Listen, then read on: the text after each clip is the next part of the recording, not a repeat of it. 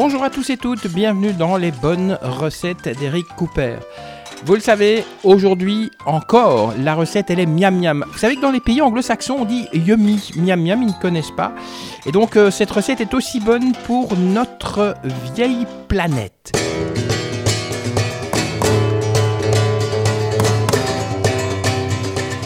Aujourd'hui, eh bien, je vais vous parler de la paella. On fera une paella végétarienne. C'est cette recette que je vais vous donner aujourd'hui. Mais la paella, c'est quoi? Eh bien, c'est un plat traditionnel hein, de la région de Valence qui est apparu à peu près au XVIIIe siècle.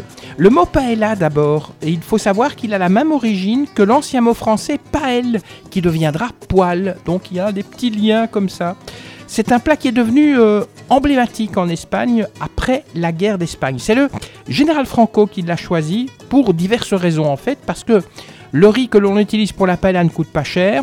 Ce qui compose ce plat ben, se trouve euh, facilement. Et puis les couleurs de la paella reprennent aussi celles du drapeau espagnol, hein. le rouge de la tomate et le jaune du riz safrané. Et la recette de la paella que je vais vous donner est tirée, c'est ma recette préférée en fait, je tiens quand même à vous le signaler.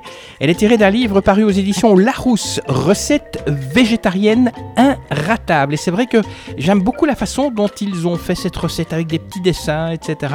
Alors qu'est-ce qu'il vous faut pour cette recette? Il vous faut 350 grammes de riz, mais pas n'importe lequel.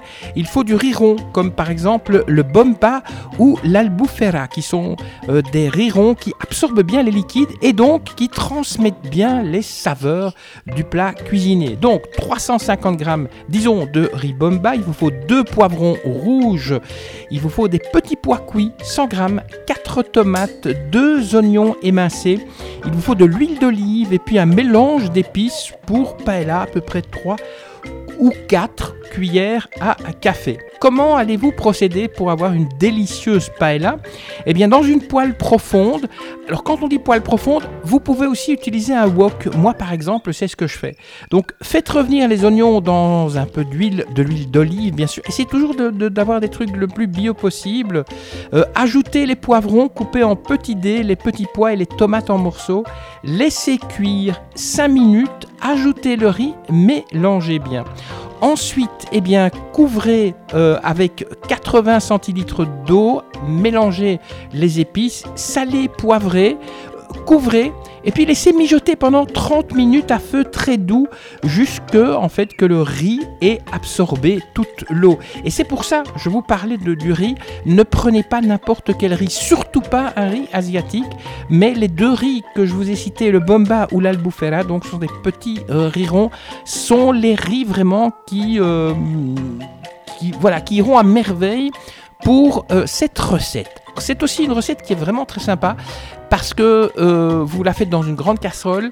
C'est de nouveau une recette avec juste une casserole, donc il y a très peu de vaisselle. Vous pouvez inviter des amis, vous faites une grande casserole de paella végétarienne, vous mettez le grand plat au milieu de la table et puis tous les convives peuvent se servir en paella. Et qu'allez-vous servir comme vin?